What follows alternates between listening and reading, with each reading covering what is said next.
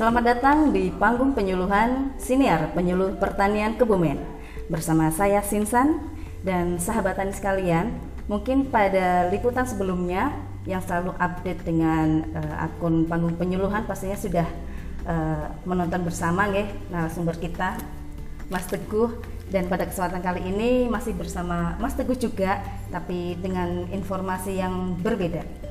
Dan sebelum kita uh, berbincang-bincang, tentunya jangan lupa kami ingatkan sekali lagi untuk sahabat tani semuanya, jangan lupa untuk menekan tombol jempolnya dan jangan lupa untuk subscribe supaya tidak ketinggalan dengan informasi terbaru dari panggung penyuluhan. Oke, dan untuk kesempatan kali ini kita masih mau membincang-bincangkan tentang APH lagi nih ya Mas Teguh ya. Yeah. Jadi di liputan kita sebelumnya kita sudah uh, membicarakan tentang PAINI. Nah, pada kesempatan kali ini ini kita mau membahas apa ini Mas Teguh? Ini kalau dilihat di meja ini uh, bukan tempe ya? Ini bukan tempe ini ya. bukan gerontol juga ya. Ini apa ini, ini penasaran ini? Salah satu agen hayati dari jenis jamur, ya, jamur. Biveria basiana. Biveria basiana, namanya susah sekali. ini apa ini sebenarnya nih Mas Teguh boleh diceritakan untuk sahabat tani semuanya? Ya, terima kasih Mbak Sinsan. Ya, selamat bertemu kembali dengan saya. Eh, kali ini saya akan coba menyampaikan salah satu agen hayati berikutnya dari golongan jamur kalau pada kesempatan sebelumnya saya sampaikan agen hayati dari golongan bakteri nah, kali ini uh, saya sampaikan dari golongan jamur bukan jamur kulit ya bukan ya Nah ini bentuknya seperti ini ya. Ini kayak tempe loh bentuknya. Jadi, ya. Ini jamur Biveria basiana. Basiana. Atau kalau saya uh, memudahkan ya untuk kemudahan para petani mengingat, ya. Ini jamur bebas mbak. Oh gitu. Sinsan.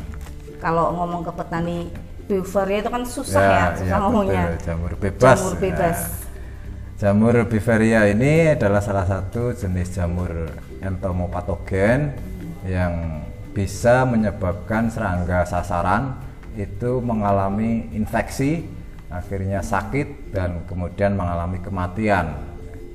Nah, serangga sasarannya antara lain adalah eh, hama walang sangit, hmm. ya, terus kemudian wereng coklat itu juga bisa terinfeksi dengan eh, oleh jamur Biveria basiana ini. Berarti uh, lebih ke hama ya? Iya, hama tanaman ya, jadi insektisida biologi. Oh, ya. iya. terus ini kalau dilihat ini ada ada yang putih ada yang hijau ini. Bedanya apa ini oh, Mas Teguh? ya betul. Yang kalau yang satunya ini ini jenis jamur yang berbeda ini Mbak Sinsan oh, sama-sama sama-sama dari juga. jamur tapi uh, berbeda jenis dan fungsinya oh. kalau tadi ini untuk uh, boleh katakan insek ya, insektisida yeah. biologi. Kalau ini fungisida biologi. Fungisida. jadi jenis jamur yang uh, bisa menghambat perkembangan dari jenis jamur penyebab penyakit tanaman. Namanya adalah trichoderma. Trichoderma. Trichoderma. Ini warnanya jelas berbeda ya. Kalau yang ini adalah hijau ya, warnanya hijau uh, kalau yang ini putih, putih. lembut nah. ini namanya keren tapi nanti kalau punya anak jangan dikasih nama itu ya namanya Beveria trichoderma ternyata uh, merupakan jenis dari jamur ya, ya betul. Oke terus uh, jadi kalau yang putih tadi uh, merupakan insektisida biologi, iya. jadi lebih untuk uh, ke hama, ya. hama ya. Kalau yang hijau ini uh, jenisnya jamur penyakit. melawan jamur ya, ya ini betul. ke penyakit penyakit penyakit terus ini kalau uh, dari fungsinya sendiri tadi udah ya uh, ini lebih ke hama yang hijau ke penyakit ini cara bikinnya ini gimana ini kemudian ini kayaknya medianya juga kan berbeda ya, ya. kita uh, mungkin mau membahas yang biovaria ini oh ya, ya, ya. cara mendapatkan jamurnya itu gimana apakah uh, bisa dapat di lingkungan sekitar atau mungkin uh, harus mengimpor dari lab hmm, gitu. Iya. Eh, jamur Biveria bassiana ini sebenarnya baik maupun jamur Trichoderma itu semuanya sebenarnya sudah tersedia di alam. ya.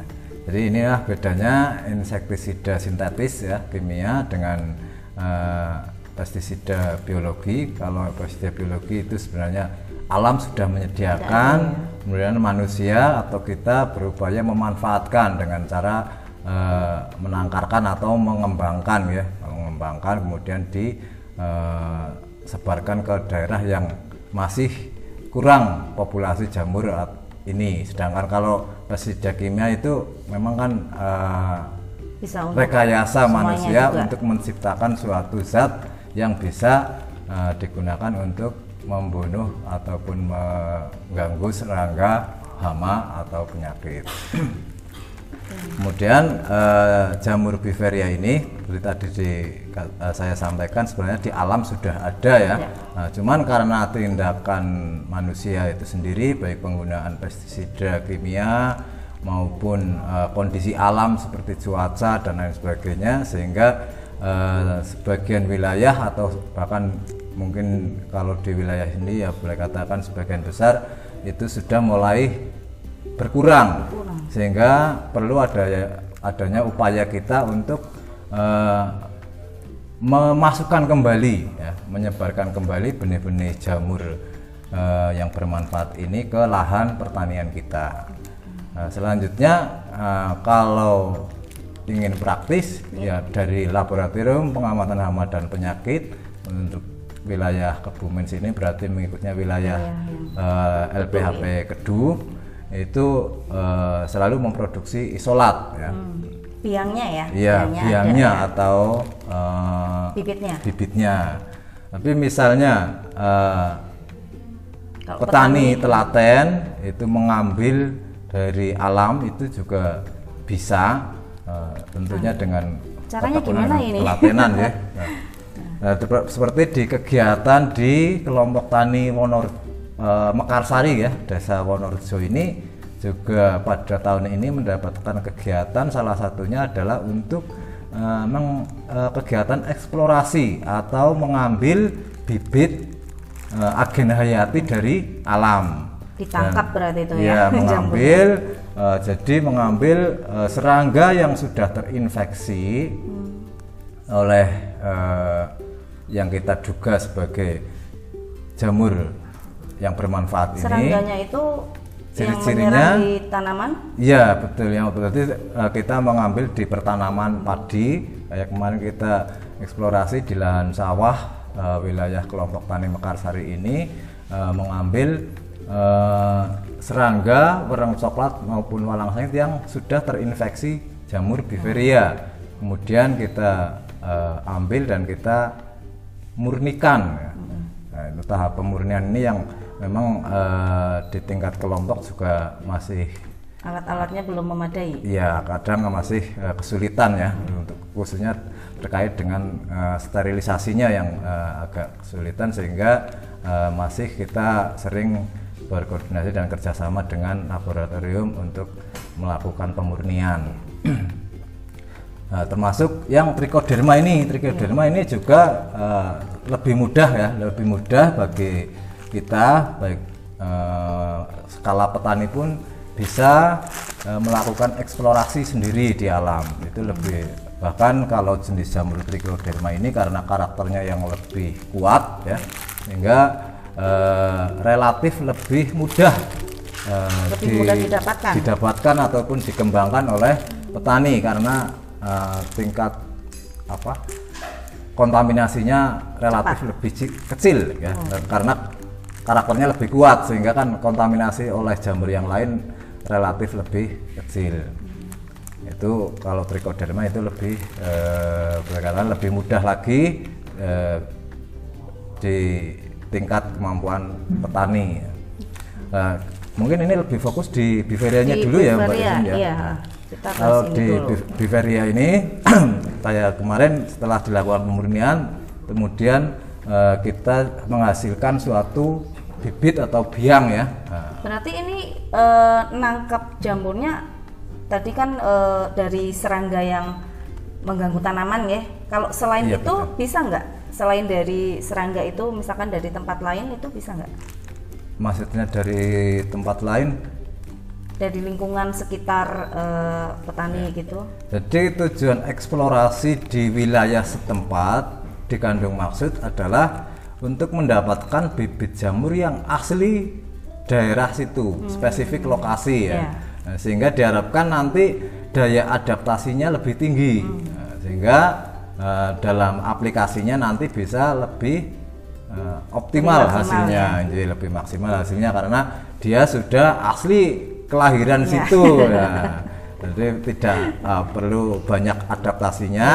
Nah, itu tujuan dari eksplorasi di wilayah setempat. Nah, caranya itu dengan mencari mencari serangga yang sudah terinfeksi oleh jamur, Jamur ini. Ciri-cirinya eh, serangga seperti walang sangit atau wereng ya, WBC itu dia menjadi seperti mumi, mengeras kalau jenisnya jamur biveri ini cirinya nanti tumbuh eh, seperti jamur ini, lembut ya, putih lembut eh, dan badannya atau fisiknya itu mengeras. Tapi posisi serangganya itu masih hidup? Masih menem- sudah mati. Oh, sudah mati. ya, Ah, sudah sudah mena- mati. menempel biasanya menempel di bagian tanaman ya, baik di ya. daun, di batang ataupun eh, di malainya itu ya. Sudah biasanya menempel. Masih menempel. Kadang ya sudah jatuh ke tanah juga. Berarti sudah terlapisi oleh eh, jamur ini iya ya? betul. Oke. Bisa lihat dari jamur ini. Terus setelah eh, kita dapat serangga itu tadi dicek dulu Ya, di kita lab. bawa di kita eh, apa? murnikan dengan media ekstrak gula, kentang dan agar Hmm. itu sampai kita dapatkan benar-benar murni biasanya nanti eh, dalam pengembangan pertama kan masih ada potensi campuran dari jamur yang lain. Nah, nah, itu kita murnikan. Itu yang perlu eh, butuh ketelatenan Iya. ya. Nah, yang kadang-kadang petani Belum eh, ini ya, belum belum sampai di SDM-nya kadang-kadang malas dan lain sebagainya Iya. ya. Nah, makanya leb- kadang juga sebagian petani yang sudah melakukan perbanyakan eh, mereka lebih apa mudah lebih enak eh, minta ke LPHP nggih, laboratorium. Selanjutnya kita mungkin langsung ke perbanyakannya ya Iya, Mbak Sansan bisa. ya. Ini pakai medianya apa? Iya. Terus tadi setelah dapat biangnya diapakan lagi? Iya. Jadi kalau eh, pada pertemuan sebelumnya, ya, pada edisi sebelumnya kita sampaikan perbanyakan bakteri Paini, ya. itu dengan media cair ya. Iya, Media cair ah. yaitu ekstrak gula dan kentang. Nah kalau eh, jenisnya jamur ini kita bisa melakukan perbanyakan dengan dua media, Iya. baik media cair maupun media padat. Padat. Media cair sama seperti eh, di Caranya sama perbanyakan paini. tahapannya sama. Eh, kemudian bisa juga eh, sebagian petani itu ya, karena kan dari kentang itu kan kita ambil sumber sebagai sumber karbohidrat utamanya ya. Eh, itu ada bahan alternatif lain seperti mm, air susuan beras. Nah, itu bisa Hmm. Air digunakan. leri ya, kita juga- itu juga sebut. bisa digunakan untuk tingkat eh, kalangan sendiri lah istilahnya ya, digunakan oleh petani sendiri itu bisa digunakan dengan media eh, Air cucian air beras cucian itu. beras ya. Berarti intinya yang mengandung karbohidrat mungkin ya? karbohidrat iya betul bisa juga kentangnya itu diganti dengan eh, apa ubi jalar ya Ubi, itu ubi jalar itu ya itu juga bisa yang penting eh, ubinya itu juga harus sehat Iya. terbebas dari eh, penyakit. Penyakit. Oke. Terus ini kalau dilihat ini medianya apa ini Mas? Nah, ini udah- adalah media jenis media padat. Lah, Media Padat. padat ini bisa menggunakan jagung, Jagung. pecah giling Hmm. atau juga bisa menggunakan beras. Kebetulan yang ini yang dipraktekkan oleh kelompok kelompok tani Mekarsari kemarin itu adalah menggunakan Ini jagung, jagung. pecah giling. Berarti tinggal beli aja yang udah jadi. Ya, yang sudah diselip lah ya, Ya, pecah giling gitu ya. Itu apa? eh, yang belum sampai jadi tepung ya, Mbak ya. Ya. Nah ini kalau ini Mas bentar, kalau ini tadi yang trichoderma ini kan medianya pakai ini itu apa, medianya sama. Oh, sama. sama. Oh ini jagung juga. Iya, Oh, Oke. sama. Ini medianya sama kalau Triko itu bahkan lebih mudah lagi bisa lagi kalau triko ini pengalaman yang sudah banyak digunakan juga oleh petani Iya. dipraktekkan oleh petani itu bisa menggunakan dengan media bekatul. Oh, eh, atau apa istilahnya? Ya katul ya bedak. Iya, iya. Berarti jagung pipilan, selain jagung pipilan bisa pakai bekatul. Mm-mm, itu untuk khususnya untuk trikoderma ya Ya. Eh, khususnya untuk triko Ini yang yang paling istilahnya yang paling mudah didapatkan lah ya Iya, oleh, oleh petani. Gitu. eh. Oke, terus langkah selanjutnya gimana nih? langkah-langkahnya ya nah, untuk langkah-langkah eh, pembuatannya eh, untuk media kalau media cair sama ya Ya. seperti kemarin ya langkah-langkahnya sama di, seperti diperbanyakkan pak ini kalau media padat nah kita siapkan eh, jagung gilingnya kita siapkan juga isolatnya ya Nah, terus jagung giling pertama dikukus Hmm. dikukus kurang lebih 20 menit sampai 30 menit Dikukus kukus ya. dengan apa Ya, Panci, panci itu. ataupun eh, bahan kukus yang lain lah ya Kalau kemarin kemarin kan- itu menggunakan itu apa eh, Dandang. dandang. Dandang yang besar karena Iya. kapasitasnya cukup banyak. Kemarin yang eh, kita buat ya volumenya cukup banyak. Sehingga kita menggunakan waktu. Ya itu tergantung nanti banyak sedikitnya eh, petani yang akan membuat itu mau kapasitas berapa. Kemudian setelah dikukus kita eh, Didinginkan dulu. dinginkan dulu ya kita dinginkan. Setelah dingin kita masukkan ke dalam plastik. Plastik ini. ya plastik seperti ini plastik yang tahan panas gitu ya. Plastik yang tahan panas. Ini sayangnya tidak ada media yang belum Jadi? itu ya belum jadi. Jadi kita gunakan salah satu ini untuk praktek ya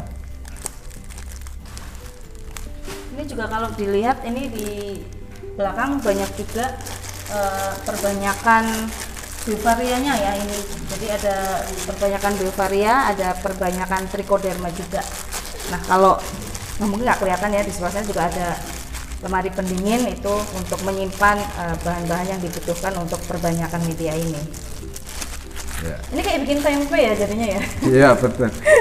Jadi ini saya gambarkan biar lebih mudah dipahami. Nah, Jadi jagung yang sudah dikukus selama kurang lebih 20 menit sampai 30 menit tadi, kemudian didinginkan, kita masukkan ke dalam kemasan plastik kurang lebih se- sebanyak ini ya, setinggi ini ya Iya. Dari paling Kira-kira sepertiga tiganya ya sepertiga plastik kurang lah ya. Nah, jangan sampai kebanyakan nanti ruang udaranya jadi kurang. Nah, terus kita lipat. Kita lipat dengan kencang ini yang kencang ini ya sampai kencang kalau perlu ini di perlu diikat pakai karet ataupun pakai Pakai solasi. solasi ya di, nah, ini semua bahan dimasukkan dalam plastik seperti ini Nah, ini hanya eh, umpamanya ini belum belum jadi loh ya ini bahan mentah, tadi ya bahan Iya. mentah ya kemudian setelah sudah masuk kemasan seperti ini Tapi itu tadi udah dimasukin biangnya Belum, ya? belum, Oh, belum. Ah, Baru belum.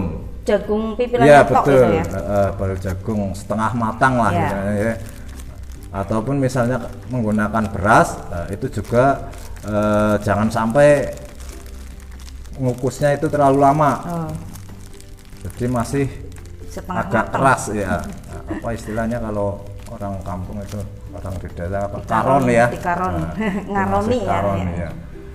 setelah masuk seperti ini ini diikat kencang kita kukus lagi mbak Oh. nah ini proses sterilisasi ya sterilisasi ini proses sterilisasi ini nih. bisa menggunakan kalau di laboratorium itu menggunakan alat yang lebih eh, Canggih. canggih autoclave ya Iya. itu jadi untuk mempertahankan suhunya itu stagnan sekian Stabil. eh, stabil sekian yang diinginkan berapa derajat dan berapa lama itu lebih eh, konstan nah untuk tingkat petani bisa menggunakan dandang kukus biasa ya Iya. Nah, kita dikukus selama dua jam Ya, lebih lama ya, ya dua jam. lebih lama Di- dikukus selama dua jam kemudian kita tiriskan lagi kita dinginkan Dinginkan lagi setelah dingin baru kita lakukan inokulasi atau memasukkan bibit jamur ke dalam media ini nah cara memasukkannya harus eh, di ruangan tertutup ya kalau kita itu ya. gunakan menggunakan kotak inkas ya. Guys. Dalam kotak inkas yang sebelumnya juga harus disterilisasi dulu Nanti bisa di shoot di sebelah sana ya, teman-teman. itu kita lakukan inokulasi apa inokulasi di sana eh, dengan menggunakan alat jarum OSE ya. Nah, kita Jarumnya khusus ambil. juga ya. Jadi kalau yang sudah terampil ini satu isolat se- seperti ini se- sebanyak ini ini bisa untuk media satu kilo. Tapi kadang-kadang kalau masih belajar kan khawatir kurang, Ya. nah, ngambilnya terlalu banyak akhirnya jadi boros. Tapi tidak masalah. Itu ya setelah dimasukkan di apa di inokulasi ya. Nah, Isolatnya dikasih ke sini dicampur sampai merata. Kemudian kita lipat dengan cara Dibuat apa ya? dibuat Kayak segitiga. membentuk segitiga ya betul Seperti ini kita Kayak mainan prakarya ya. nah kita staples ya Staples aja, ya cukup. cukup staples atau misalnya dengan menggunakan Yang api itu juga Sealer. bisa tapi kan eh, itu malah lebih lama lah Ya. lebih mudah dengan staples kita buat sedemikian kenapa dibuat eh, apa membentuk segitiga ini agar nanti ada ruang udara eh, di atasnya dan eh, apa permukaannya jadi lebih luas. Nah, kalau seperti ini kan permukaannya hanya sedikit ya misalnya dibentuk hanya dilipat seperti ini kan nanti permukaannya hanya sedikit. Nah, jadi kalau dibentuk seperti ini nanti akan permukaannya karena uh, Iya. tumbuhnya jamur itu Jamurnya di berkembangnya permukaannya lebih banyak, uh, ya. lebih banyak ya. itu di sudah dilipat seperti ini didiamkan ditaruh di dalam uh, rak dengan suhu ruangan ditunggu sampai kurang lebih berapa hari ini? 10 hari 12 hari itu sudah eh, merata biasanya jamurnya ya. Nah, mulai tumbuh biasanya lima hari itu sudah sudah mulai tumbuh jamur. Nah ini kita optimalkan sampai eh, 12 hari itu sudah nanti sudah merata. Sudah bisa di- kita gunakan kita aplikasikan di eh, lahan panen kita. Oke, berarti setelah 10 sampai 12 hari ini sudah jadi bivariannya Iya. eh, sudah mengalami kebanyakan digunakan. juga. Berarti warna jamurnya putih ya. Iya. Putih seperti ini. Kalau yang triko itu warnanya hijau ini. Terus nanti saat eh, kita aplikasikan di lahan itu caranya gimana ini Mas Teguh? Ah ya, kalau media padat ini memang eh, nanti butuh eh, apa? Kita Proses lagi. pro- bukan diproses ya, tapi kita eh, apa rontokan, nah, ya, rontokan jamurnya. jamurnya. sporanya ini dengan cara nanti di apa? eh, dengan air diaduk, kemudian kita saring ya. Kita saring masukkan ke dalam tangki. Kalau untuk satu tangki itu satu ini ya, Satu ini tangki, bisa satu satu tangki ukuran 14 sampai 15 liter. Kemudian aplikasinya eh, saat umur berapa gitu? Jadi kalau kemarin itu untuk lebih ke arah kalau yang apa?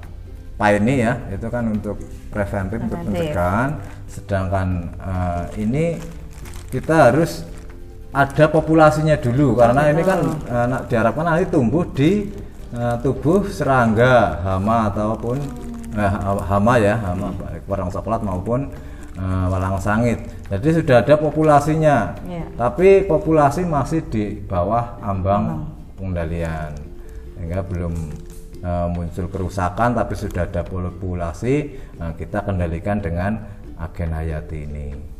Oke, berarti petani harus tetap mengamati ya, ya, mengamati di lahan apabila Kuncinya sudah adalah di pengamatan ya. Iya. Harus rajin mengamati begitu ada populasi eh, Langsung melakukan masih di bawah ini. ambang kita aplikasikan agen hayati ini.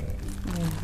Berarti memang eh, karena tadi insek ya, insektisida biologi jadi memang pengaplikasiannya menunggu adanya serangan. Tapi tentunya sebelum ada serangan petani harus rajin mengamati Betul, juga ya iya. eh, agar tidak terlambat serangannya sampai melebihi ambang normal Pengendalian. kerusakan ya. Oke. Kemudian eh, mungkin dari step-stepnya sudah seperti ini nih Mas Teguh ya Iya, sampai iya. ke aplikasi ini juga sudah. Eh, ini mungkin untuk closing kita Mas Teguh ada pesan apa untuk petani? Oh ya. Hmm.